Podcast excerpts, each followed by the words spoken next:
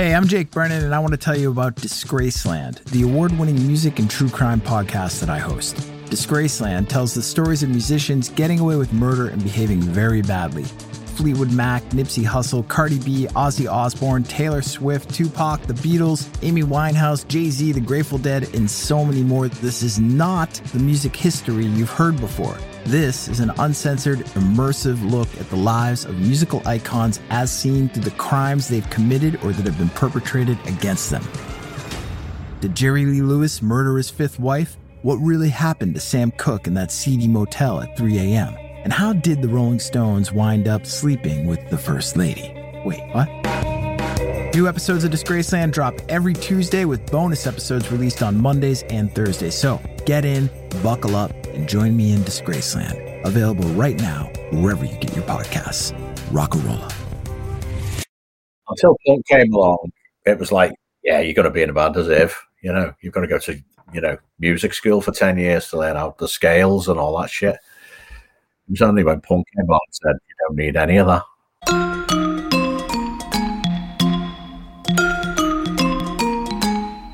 Hi, this is Lol Tolhurst, co founder of The Cure. This is Budgie, co founder of The Creatures, drummer with The Slits, and Siouxsie and the Banshees. Welcome to Curious Creatures. Life after punk. You may think you know the territory, but we, We drew the map.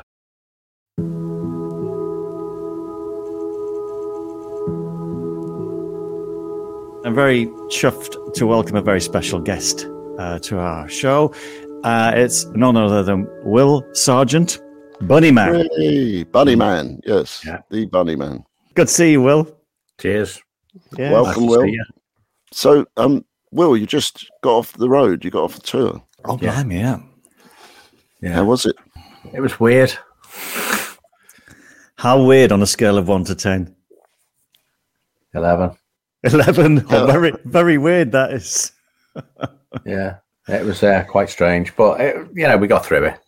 And we played well and all that, and all the crowds were into it and all that stuff. But the backstage stuff was a bit mental. It seems to be the case as that as it as you know it goes on. Because I mean, I think you've been doing this as long as me and Budgie, like forty years. I mean, it's 1978 was our first gig. 78. Wow. It's 40 odd years ago, right? Mm. Yeah. And in 1977, when we were all punks and all that, right. Like 40 years would have been 19, sort of 37 or something, wouldn't it? Yes. Would it? 77? Yeah. 37, 40, yeah, Like, 37. would yeah. we have been into the bands? Think about it. Like, people are still into the stuff that we're doing now, and like young people are still into it, but it's like 40 odd years. It's like ancient history. yeah. still, it still exists. It's weird. It's well, like, it's you know, absolutely weird. You're right. Yeah, no, I mean, it's funny you should say about all that, Will, because that's exactly like, you know, like I'm doing another book at the moment, and that's what I'm writing about. Like, it's how that music stayed for the Yeah. last and, 40 and the years. 60s stuff as well. But go back Yeah. beyond that, the 50s stuff. I know there's like some Yeah. people might still like Elvis a bit, but you know, rockabilly Right. kids or whatever. Yeah. But not real, not the same as like the Stones or the Beatles or the Doors or the Seeds or the Kinks or You the know, Watch yeah. Band, Florida, all that stuff. It's all still like kids are discovering it and, and into it and collecting it and all that. Yeah, And it's the same. It's just weird that like you know Glenn Miller and all that stuff is kind of like yeah whatever. yeah, And that's what the kids were into then. You know, I, I know I it think- sounds weird, but that's Yeah. what they, they were teenagers. You know, that London dance scene, Yeah. like in the thirties, was quite a. You know, they were all into smoking dope and yeah, cocaine and all the rest of it. Yeah. You know, like loads of the songs are about that. That's You right. know, I think you, you you touched on it in right early on in your book though, because you were saying it wasn't like you know our parents were into Elvis and rock and roll, and but it, you were also we were also ducking back just into the '60s, well, weren't we? Which was mm. like like surf rock or that or the, the, you know the kind of the, the more like psychedelic out, out there stuff that yeah, the Velvets, obviously. yeah, we we had the Velvets, but there was like there was like krautrock happening over in Germany, and that was coming in via import. But everything filtered a lot more slowly. Yeah. And It so was not accessible, was it? It wasn't. No. You couldn't get your hands on it. You had to like really dig about for stuff. You know? Perhaps it was because it was the first time that a group of people all the same age who were all kicking off bands because we Yeah. had bugger all else to do, you know, and we we we could all plunder many different things more than people could plunder before us. You know, like the Yeah. Beatles couldn't. They, they, you know, they didn't have a lot to, to play with, did they? You know, Yeah. they had to invent the stuff that the Beatles came up with. I mean, I couldn't believe it when I when I joined the Banshees and they'd already done a cover of Helter Skelter. They'd done Helter, they'd done a Helter cover of Skelter. Helter Oh, yeah. Skelter, both off the White album. So Mm. the White album was like, yeah, it was common, you know, common language between us, even though they were like in the suburbs of London and I was from St Helens and they You're um, from St. Helens. I'm from yeah. You see, I was, that was the thing about the book. I thought it was revelation. I thought I was a woollyback, and you're a scouser. Well, according to you know certain people, I'm a wool. A wool. I we have to. care. We we have to explain this for the. Don't we have to explain this, lol? Yeah, you'll have to explain it for our American listeners because they've got no bloody idea what you're talking about. basically like a hillbilly or a hick. right, A hillbilly. or hick. Yeah. You know. Yeah. Woolly back. Is there anything to do with sheep? Yeah. Uh, Okay. okay. There wasn't any many sheep in Melling. There was certainly no sheep in St Helens, Sheep in wolf's clothing. and if there were, they won't last very long because they'd end up in the butchers. Yeah.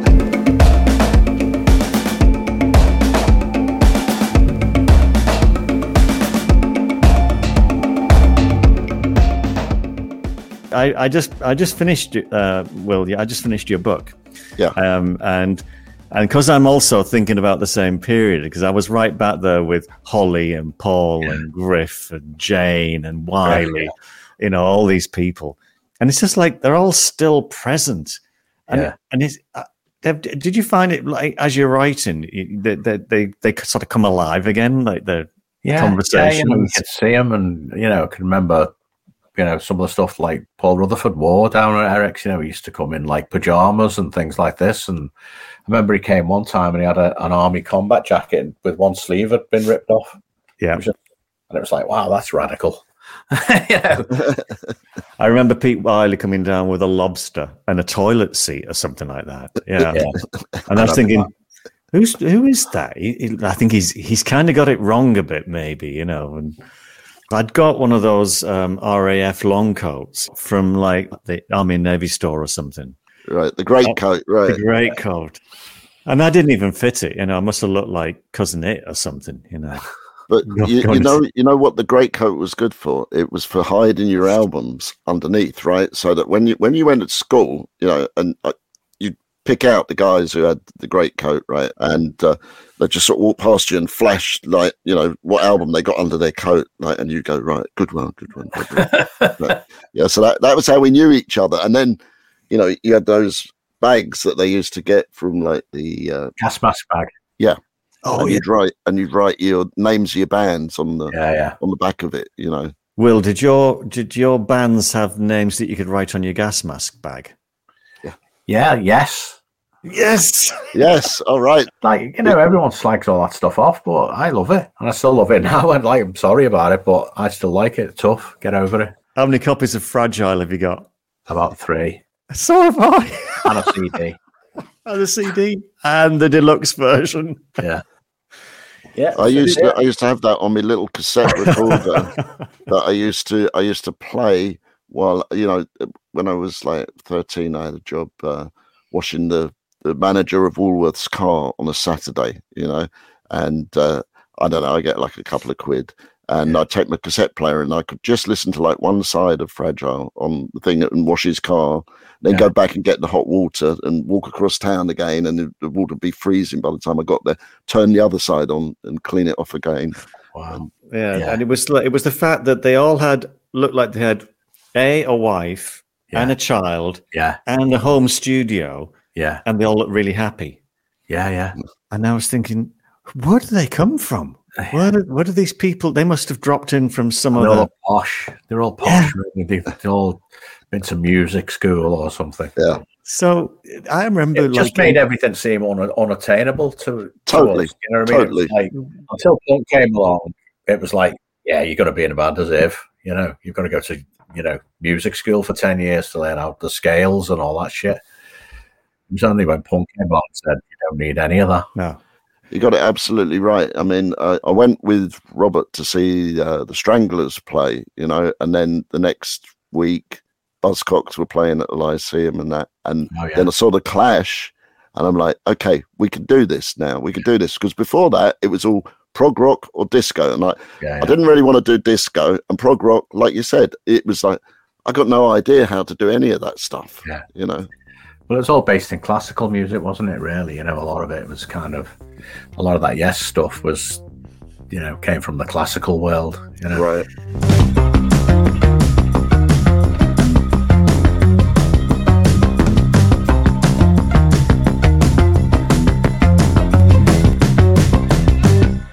Will, I read your book. I really loved it. It was great. It's like my whole. It's the same story, you know. Yeah, it's like I know. that's what a lot of people are saying. Oh, I did that. I did that. You know, but it to me, it's like a social history thing that it's not just about the band. Like the band bits only at the end, really. Right. It's about what it was like growing up. You know? Yeah, exactly. In that particular time, it was it, Yeah. it was, you know, uh, identified completely. You know, you replace you replace the uh, the guys. I forget what the place is called where where it's like really violent. You were saying right next door, Kirby. right? In Kirby, like the Kirby kids, like in Crawley, that was the skinheads. You know, Yeah. and they'd be chasing. yeah. Right, so they'll be chasing me and Bob, you know, run, Yeah. running down the railroad and stuff. So it's the same thing, but I identified with that. The whole book, absolutely brilliant. I'm looking through it, and there's this picture, and I think it's like I'm looking at this picture. It's like a photo in it. and I'm thinking, oh, that looks that looks familiar. Looks like me and Robert and. And underneath it, it's got this uh, little caption. It says, "The Cure: Three Imaginary Boys." But it's not, of course. It's the three of you. I, I, that made me smile. I thought, Yeah. yeah. well, I remember when you were on the front page of the Sounds. Yeah. And my brother thought it was us. He went, "Oh, Wow. I see it on the front page of the Sounds." Well, it's not us. It's the Cure. that was like right early on. I think it was your first front page. yeah, probably uh, it was. I remember that one on Sounds. Yeah, yeah. Well, we had, you know, like We all wore I the old remember. man suits and all that, didn't we? You know. yeah, we all wore the same suits, and I remember Ian coming to to the uh, Empire. We played there, and he's standing backstage, and hmm. I would I'd just come off from like doing you know sound check or something, and I'm I'm walking backstage, and I see these two haircuts. You know, there's there's like Robert, and it's Mac. Mac's taller. You know, like so. That, that was kind of like, oh wow, okay. It's like I'm thinking I'm seeing double. Well, you got a great picture of Noddy at MVCU. Yeah. Noddy Fowler? Noddy Nola. Noddy Nola. Yeah. I got arrested outside the MVCU. Little little door on the corner there on the building on the corner. It used to be an old pub, I think, something like that. And I come out of Eric's, and I was a bit a bit happy, maybe a bit merry. You know, I think it was New Year's Eve. Probably said been a good gig on, and I think I just met up with the Slits or something. I'd, and so I had a spray can with me, Oh. uh, and I thought I'm going to write a message on the MVCU door, and I put the Slits love L U V U U, yeah. And I was halfway through spraying it, and some I tap on the shoulder. I went, "Yeah, nearly finished." I turned around, and it's, there's a van full of cops, Oh dear me! and they just looked at me and went, "In the van." Get in the And van. I, and, I, and I thought, I've got leather kecks on, and I, I've got bleach blonde hair, and I've got a spray can in my hand, and they think I'm a vandal. I said, "It's okay. I know. I know the guys in it. It's like they won't mind." They're going, "Get in the van," and they drive me all around Liverpool. They're just driving, and they, all the time they're just going, "You know, you look stupid." And I, and I didn't. I didn't. I just said, "My dad thinks these trousers are really good." They says, and um, Uh, they put me in. They put me in the cell for the night. I had to go down the juvenile court. And when I went down, I thought I better put my best clothes on. And um, uh, the only thing I had, I had a pa- other pair of trousers, and they had a hole in the arse. So uh, I had to put a long Mac on, a black Mac, and I topped it off with a black beret. And I looked like um, Michael Crawford. Michael Crawford and some others do have them. right, right, right, Well, I was going to say like somebody out the provisional IRA. right. There you go. I, I just, I just didn't have that look about me, though. Well, you know, Did, are you sure you didn't finish off that that thing? The slits love you. I could, they might have let me finish it. Why is it still there? No, I, no. that- Well, it's all gone, all that, isn't it? yeah, yeah. Well, I seem to remember seeing that. the The slits, slits lovely. Love I- you. You know, I might have done it. I might. That might have been the last one I did. Why have the slits written that? Like, oh, you know.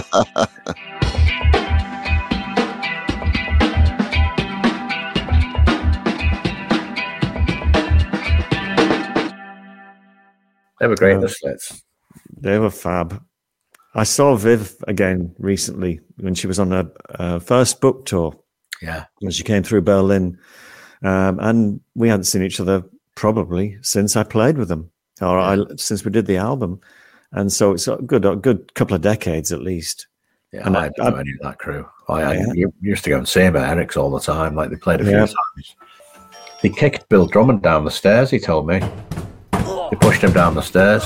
Well, that's why I joined them probably because I thought safest place, safest place behind them. Yeah. If you remember uh, Palmolive, the original, guess who's on the phone? Boris No, no. Williams. Really? Oh, okay. it's the original, uh, the other, Cu- the other Cure drummers on the phone. I think he wants to join us. Um, You John, tell tell him to speak up, speak loud. Tell, tell him what he's on. doing. Hello, Boris. I'm on a.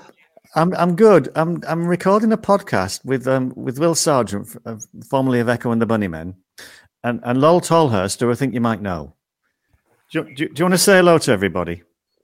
Hello, everybody. Hello, everybody. Hello, Roger. How you doing? Good. How you doing? I tell you what, Right. I'll I'll call you back and get back to the call. Okay. Yeah. Speak later. Okay, take care. To it anyway. so Okay, bye now. Bye, Bowers. Later. Bye. Darling. Hello. Bye. Boris doesn't live far from here. All right. It's it's it's, it's bizarre. It's, it's just it's a meeting place for old old Cure drummers and uh, Yeah, there you go. Yeah. Yeah. We all got to have somewhere to go. Lolly, you in Los Angeles? Yeah, I've I've been out here like 27 years. You know, things came to a head for me, like you know, after the band, and I went through all that mess in the court, and then I had a divorce, and I thought, where was the last place I was really happy? You know, and I thought, well, I was a young guy, and I was out in California, so I came back here. You know, so I moved out here by myself, and uh, I've been here ever since.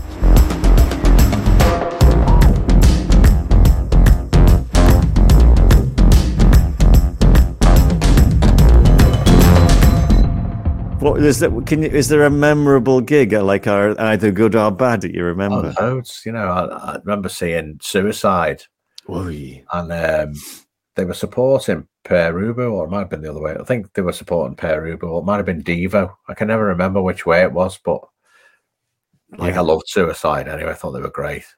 You know, Did you um, did you ever meet them afterwards?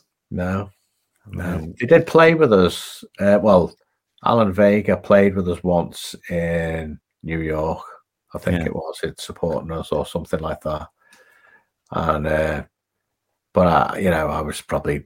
I don't think I even went to watch. You know, I was sort of back at the hotel or whatever. You know.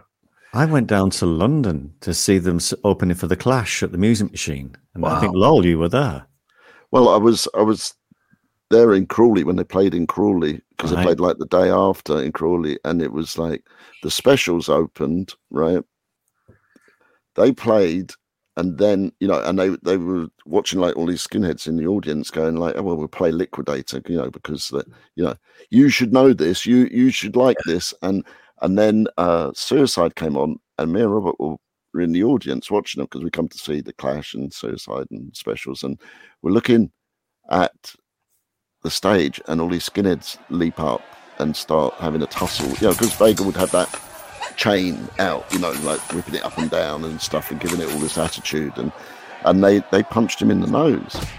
Then I think Strummer came out and was telling them they were like they were climbing over the top of the PA, you know, like gonna rock it down and stuff, and it was really crazy. And uh, was going like to the, the beer monsters, you know, like, hey, if you don't get down, it will fall on your head and you will get hurt. And they go, oh, okay, Joe. And they climb down, jump into the audience. I mean, I think of that that night with all like all those tendrils all coming in. There was the Clash, Suicide. We were just starting, Mm. and, and the specials. It's like one night of complete madness. You know. They did a uh, thing with us with um, um, it was I can't remember who the promoter was, but they had this mad idea of mixing it all up a bit.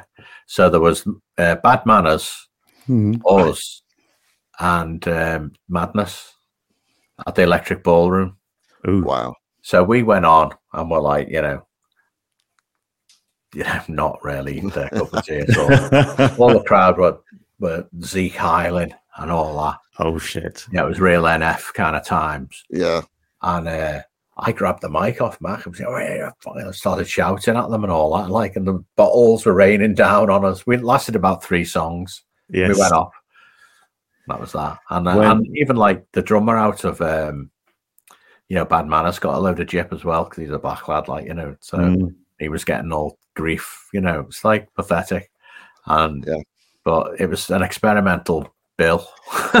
Kids, kids today, they don't know, do they? They don't know how it, how it was back. It was like being in the trenches, right? Yeah. at the time. the punk rock wars, telling you. yeah. When, when the Banshees did eventually go to America, we were shocked because they were all holding cigarette lighters up, you know, going like, yay. And we're going like, they Oh, like let's that now. Health and safety. No, okay. They have the telephone now, right? They switched that on. I remember the clash coming down to Eric's because I remember going up that little staircase to the front door, and the band had obviously come in from the pub or the hotel, and Paul Simonon was coming down. And I just remember him looking like either really angry or really fright, scared, frightened. And he had a, sh- a shock of hair that looked like it was made of steel, like a straightened Brillo pad. And it was, I just thought, wow, you know. I took a picture of him to the barbers and said, Can you do me hair like that? And he's like, What are you on about? Didn't last long. They were just uh, it, the- sound was great. I thought the Clash and the Ramones when they came down there because it was a small room really, and it was just so loud. Yeah. I didn't go that Ramones scare. Can't believe it. Still oh. can't. Still, I'm not, still not over it now. I knew it was on. I could have gone. And it was, it was the Talking Heads and the Ramones, wasn't That's it? right. Yeah. And I didn't go. And I love both them bands. And I Yeah. didn't go because I was so spotty that I didn't, I didn't leave the house. I was just like covered in spots. I Have said, you- "Oh, I'm not going anywhere. But like when I think about it now, like who gives a shit? Uh, You know yeah. what I mean? I'd much rather have seen the you know Talking Heads and the Ramones and It was talking just about my it's a pretty amazing place, wasn't it? You could just like Yeah. any day of the week, and as you said, you always got in for nothing anyway. Yeah, yeah. How you doing, lol? We're Oh, reminiscing about Eric's. oh, no, I'm, listen, I'm listening, and and you know, I saw you lot at Eric's. really, Yeah, Oh, you were okay. on, I'll tell you exactly what you were. There was you, the Passions, and Yes. um, the Associates. associates with Bi- Billy Mackenzie, right? Yeah, and the Associates never got there till like they were late, you know. So Right. Passions went on. Yeah. Y- you went on headliners, and then um, the Associates had turned up, and Roger let them go on at one o'clock in the morning. There wasn't that many that stuck around to watch them, but Right. We thought they were fantastic. Do you think Uh, Billy Billy planned it? You know, like if we get like delayed, we'll end up going on last. We'll end up. He could have. Yeah, he could have done had gone. Once the cure had finished, they were off.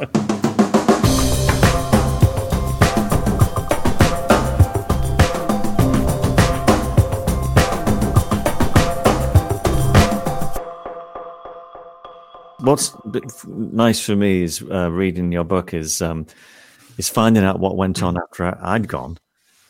Yeah, it was a bit of a big deal when you left Liverpool. Was it really? Yeah, you know, I remember. Like now, you've remember you've reminded me of it. I can remember like thinking, God, yeah, Budgie's gone.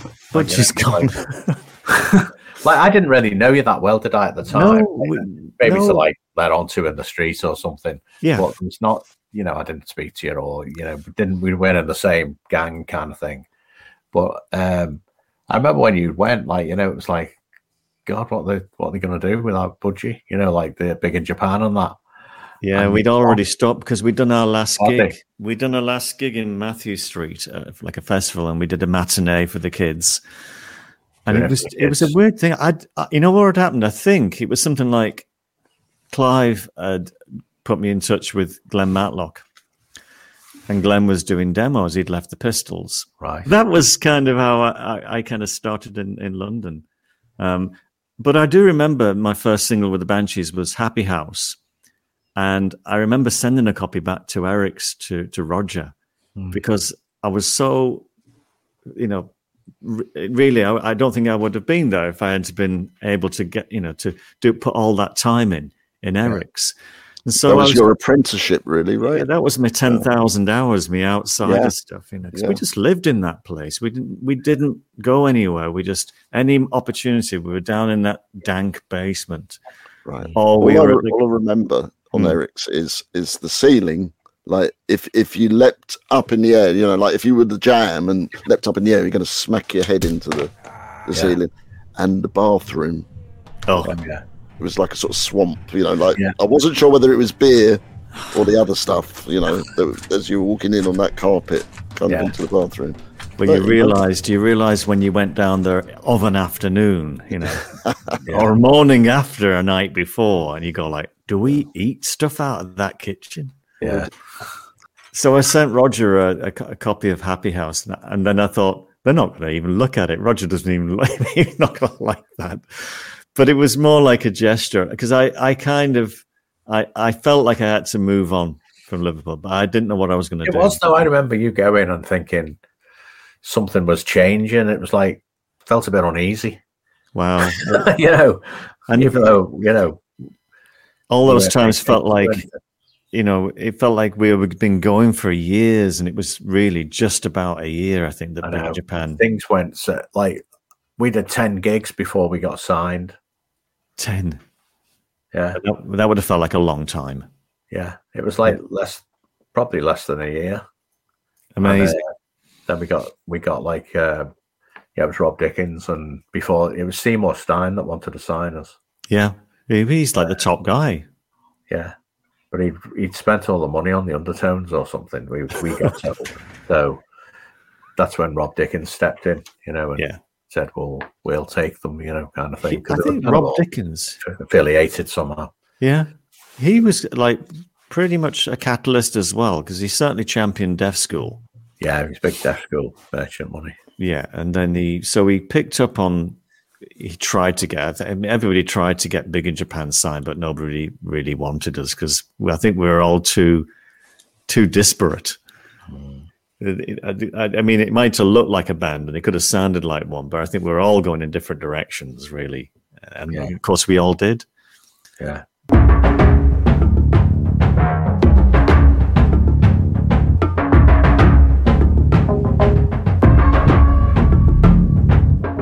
we, we both have sort of periods away from our um, our main band that we you know I, I joined up with the Banshees and, um, Mm. And the marriage I had the marriage within the band as well Mhm. and so when it all stopped it was just the strangest feeling because the band had stopped and the marriage had stopped and I was just like have you been through a, a moment at like where if you like the music stops and you think now what am I supposed to be doing? Did that happen to you anywhere? uh, yeah, yeah. It's it's well, you know, Mac left, didn't he, years ago? Right. Uh, Of course. So we had a period. We carried on with another lad singing, which was a bit of a. It was kind of, I don't know. It was a mad idea. I mean, yeah. some bands some bands pull it off. Some bands it doesn't seem to matter. You know, they can, No, no, like all the Buzzcocks did it. You know, uh, Right. Well, they'd only done a bit, hadn't they? When Devoto left. Yeah. ah yes, of course. Yeah, Howard. I was trying to convince myself it was an okay thing to do, but I don't know. Yeah, I don't think it was really. But we enjoyed it. at the Time the band was. It was a nice, happy family at the time when we were doing it. Just that it wasn't uh, going anywhere particularly, and just going down and down. You know. So that's Uh, near enough. I, I think it's um, you know, we had like rifts. That's kind of why the, the creatures came along. Really, you know, but that's not how it started. But we had somewhere to turn to if, if the main vehicle wasn't working, you know. Yeah. Um, but it always surprised me how easy it was. With you know, if you just had two people, it was easy, but it, it wasn't the same. It couldn't be the same thing. Yeah. The chemistry, the the, the you know, the filter system was different. Yeah. Um, I think that's pr- maybe I don't know. Is that because the sound we made was the only the sound we could make? Mm, I think it has a lot to do with the personalities. You know, I, I think like you, you know you can't get a band together and go, okay, well I'm going to get best guitarist, best drummer, best singer, you know, best bass player, and it's going to be a band. Doesn't work that way. You know, at least in my experience, it works when you have the personalities that that work, and maybe sometimes they don't kind of work together either. But what what that does is like I heard Viv Albertine say uh, about how she felt. She was like the, you know, like Ariana was like the uh, the the sand in the oyster. You know, it makes a pearl kind of thing in the end. You know, and it's like I think that's that's the thing. If if if it's always you know hearts and flowers and loveliness and that, you probably don't want to go out and do some stuff. But if you've got some stuff, you know, grist for the mill, Hmm. right? It works, and that's the unfortunate thing. Because also, I mean, we're all like the three of us are survivors, right? We're we're happy and healthy, and you know, in our later years, and we're not destroyed by it all. A lot of people get got destroyed. Yeah. There's plenty of casualties out there. Yeah, so I feel you know grateful. I I had you know my time in my forty days in the desert, the same as all of us, you know. And but it makes you makes you stronger in the end, makes you better. I think you know. Mm. Yeah. It does make me wonder sometimes. You know, what do what is it we have in common? I, it's something that's been crossing my mind as I've been thinking about all the people I've known. You know, Yeah. and you know, for instance, you know, me and Siouxsie, we're both the same age, and we both lost a parent really young. You know, my mum Mhm. died when I was twelve. Siouxsie's dad died when she was very about the same age. And then I was reading your book, and I realized that your mum was absent from your life from about the same age. Is that Yeah. right? Yeah. Yeah. 13. Because mine and yours growing up, I mean, and Lol, we I just kind of recognize all the things, you know, scratching your name in the Yeah. frost on the inside of the window, you know. Yeah. Right. Um, uh, but I was just wondering, like, like for instance, I left Liverpool, end up in London, and end up in the Banshees. Hmm. It's like it- all the people could have that could have gone that to that drum stool. Hmm. Why me? You know, I just and I'm thinking, what is it? Do we have some kind of I don't know, you know, this this psychic thing that goes ahead of us and go, you're going to be over here, by the way. You know, you don't know it yet. Yeah. So life life seems to be like concentric circles. You know, if you stay in long enough, it's all going to come round again. You know, we've got the same journey and the same things have happened to us, and that so we we've got this commonality that we can share. You know, and uh, it's it's much better now that we're a bit more sane. You know, so, Yeah. Well, like, there's a bit of a debate about that one, I suppose.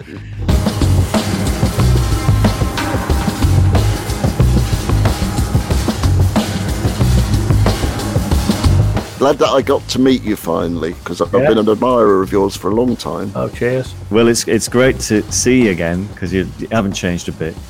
Thanks Nice a lot. Cheers. Nice one, Will. Thanks. Cheers.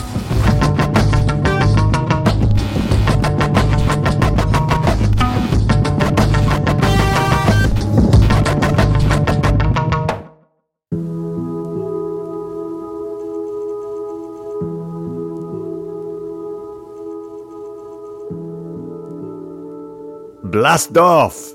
Okay, here we go. Et voila! Curious questions. Here we are. And here we have, uh, young man, we have Yes, uh, yes. a question this week from Albert to- uh.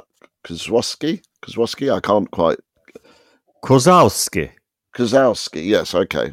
Uh, I do, do apologize, Albert, if we've mispronounced your name at We could call him Albert. Okay, Albert. I bet we can both say Albert. Albert, yeah. So this is this is from Albert. Uh, so there's two questions, one for me and one for you. So my first question is, but you could probably answer this one a bit as well. There's a clip on the online video site of The Cure, my second favourite group, performing Siamese twins live on TV in 1982 with interpretive ballet dancers. And that would have been um, Nicholas Dixon from the Royal Ballet, and he had arranged for a couple of dancers who I'm very short, sorry, I don't remember their names, uh, to perform with us for Riverside. And Severin is playing bass. Is this the only time he performed with The Cure? And I'm going to say Yes, it is the only time he performed with The Cure. And, you know, it was just myself and Robert. So I guess it's The Cure. But, um, you know, and Severin learnt the bass line for Siamese Twins. And then we had two dancers dance in front of us for the uh, BBC Riverside program. Hey, Albert said The Cure, which are my second favourite band. I know. Who's his well, first favourite band? Well, um, we're going to come to this this one, so I hope that answers your oh, question. Oh, was that a teaser? That's a teaser, yeah. Oh, okay. So, nice question, Albert. Uh, Albert, I I think that should suffice the answer there. Um, he says Budgie. Oh, the ba- the Banshees, my That's favorite me. group. So, he, oh, yeah, uh-huh. he checks in the post, Albert. There you go. Check. Um, mm, not not from me. I, I, I hasten to add. uh, my favourite group have had many talented guitarists, but with all due respect to the other wonderful players, I believe the Sioux Severin Budgie McGeoch lineup was the greatest lineup of any group ever, and I mean that. And he put that in caps, so he's shouting that to you. That that means that means it's it's serious. Yes, those three records are nothing short of magical. Do you ever wish John stayed just a little longer?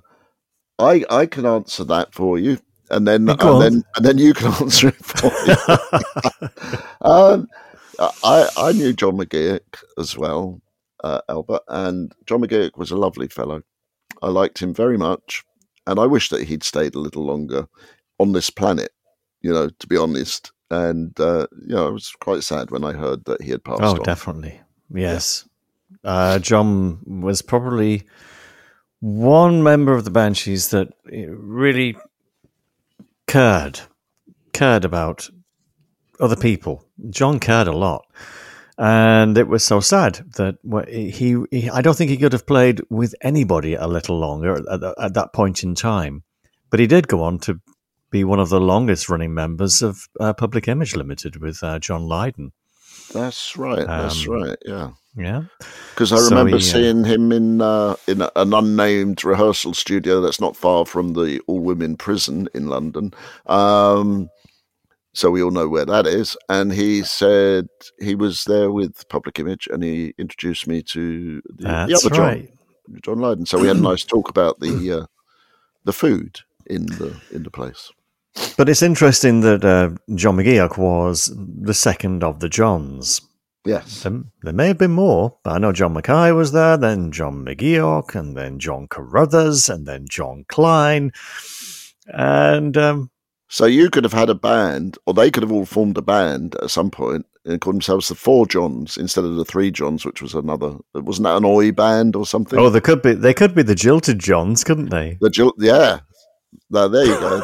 there, there you go. You heard it here first expansion. Uh, but Albert, th- thank you for pointing out. I, I mean, a, a, great phase. But uh, any band that changes, if you like, that it, it's it's yeah. difficult to say. Oh, that's my for the for the band because each time it changes, then you, you put everything into that version of, of the band. And yeah, you have to evolve, right?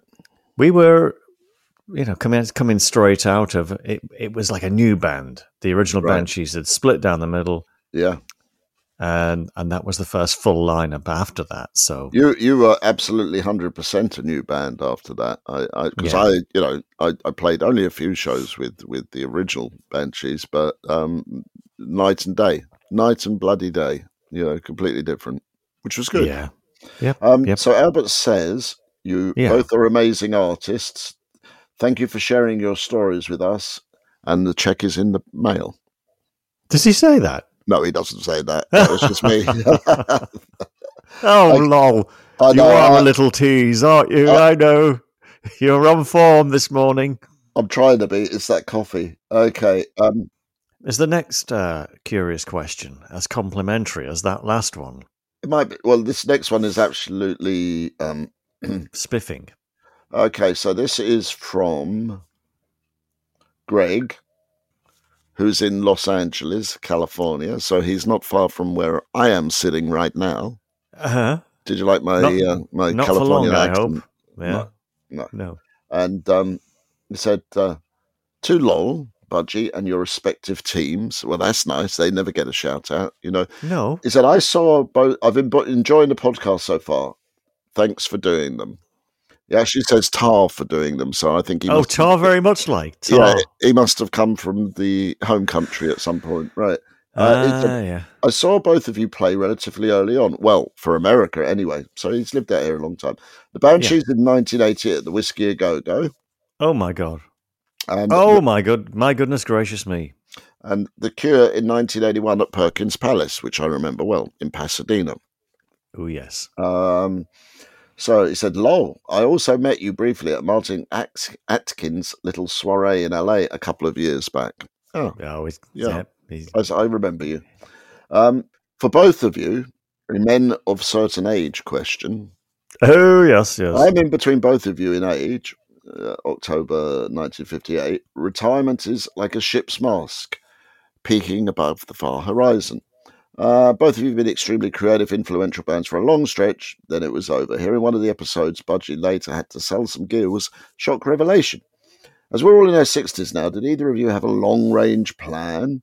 Was there hope that residuals, royalties would tide you over into retirement? I know musicians don't really retire. Uh, if you meet an age peer now and he or he she's worked quietly away at a regular job and has I don't know several million in the bank, do you feel like Mhm. well maybe slow and steady does the race, or I should have put more aside more back in the day, or is it more like I wouldn't trade my earlier years for anything and I'll deal with my present situation as best I can? Who knows what the future holds? Okay, so that one's a bit long winded, he says. So I tried to distill it down a little bit, but um, you know, did we ever have a long range plan? I guess. Did we ever have a long range plan? We're always told to have a long range plan. Yeah. You and I have both spoken about those uh, those accountants meetings. The band was always rushed off to on a Thursday afternoon. Yeah. I got an accountants meeting, and you've all got to be there because it's important. And they say they say things like, "Okay, your your songs are your pension, or your publishing is your pension." Well, it's Yes. been uh, it's that's that's been quite true. Uh, there was a lot of good good advice that was ignored, probably. Yeah. Um, it's a trip trep trepidatious. Is that the word? It's a trepidatious path we tread. Well, it's very difficult for sure, but you know, that's what we signed up for, really. I mean, I kind of knew because I I started off and I had a, a regular job for a few years, Mm, not you know, not very long. Uh, I wasn't even twenty by the time I decided to ditch that. So um, I kind of knew what we were going in for, but it was much more exciting than what I was doing. So uh, I went for it. I, I think, yeah, like Budgie said, I, I had some advice at the beginning. Some of it I took, which I'm quite glad of now, and some of it I didn't take. And there's some things that I wish that I hadn't done that have ended up costing me a lot of money. Um, but you know, that's life, right? You know, money comes and goes. That's the way I look at it. It's like it's it's it's just an exchange, you know, in the end. And if mm-hmm. I look at the life that I've lived, I've had a very interesting life for me, and I've done a lot of Exactly. done a lot of things, and I've met a lot of people, and I've lived life. Would I do it differently? Yeah, I don't know. Armed with the knowledge I had now, there's there's certain people I wouldn't have even bothered to talk to, you know, if I'd known back in the day. Uh, and but you know, But Lol, does it that. bring you happiness? All the all the money in the world, does it bring you? Does it? Are all the uh, uh, No. are they happy? Are they no, happy? no, no. It doesn't. money doesn't buy you love or happiness, as the Beatles once said. I'm paraphrasing them, but it's true. Oh, It's true. It doesn't, you know, what brings you happiness is your relationships with people and the world and yourself. That's what brings happiness. on the other hand, you know, nobody wants to be the starving artist in a garret because then all you think about is starving. You know, you don't think about making anything creative. But uh, I've been lucky. And Garrett's not starving at all, is he? No. He's, And, uh, he's, he's happy. He's happy. I've yeah, but he works very hard. I've um, But I've been I've been lucky. I know that in lots of ways, uh, uh, and I feel blessed. And in other ways, you know, maybe other people have been luckier. I don't. It, it- you no comparisons are odious, right? But you can't say, can you? Because we No. don't know if they if they if they have what they might deem lucky. What we might think is lucky, might not be so lucky. Yeah, and going back to the the, the original question, There was something about there was something about a mast on the horizon, a long term plan. Short answer, no. Yeah, yeah, but you know, there is no certainty in the world. You know, I always think the ship's mast on the horizon. If it's a, a bit of a choppy, choppy ocean, yeah. I like the way I, it's sort of unnerving because it will disappear every now and then. well, and yes, um, absolutely. I certainly, I, I certainly many times more recent than I care to think. Just when you think you know what's going to happen next, along comes something you were not expecting, and rather like me meeting you in downtown LA, Lol. Right, right. But you know, you can never, uh, you can never predict what's going to happen. You can plan. You know, uh, here's my next uh, Beatles quote. You know, uh, plans are what we make. Why, why God laughs. You know, and I think that was John Lennon. I'm paraphrasing that one too. I get away with murder here. You know, I just toss out things. You know, whether, whether they're true or not. Uh, yeah, you know, I think gone are the days where you know you work for the same firm until you were sixty-five, and then you got the gold watch or clock at the end and a nice pension. I don't think that happens. Who who has a job like that anymore? Nobody. You know, that was always a disappointment when uh, we left Polydor and uh, we didn't get a watch. No carriage clock. Yeah. No, thank you. Yeah. Just I, no, thank you for like. See ya. Yeah, yeah, see you. Goodbye.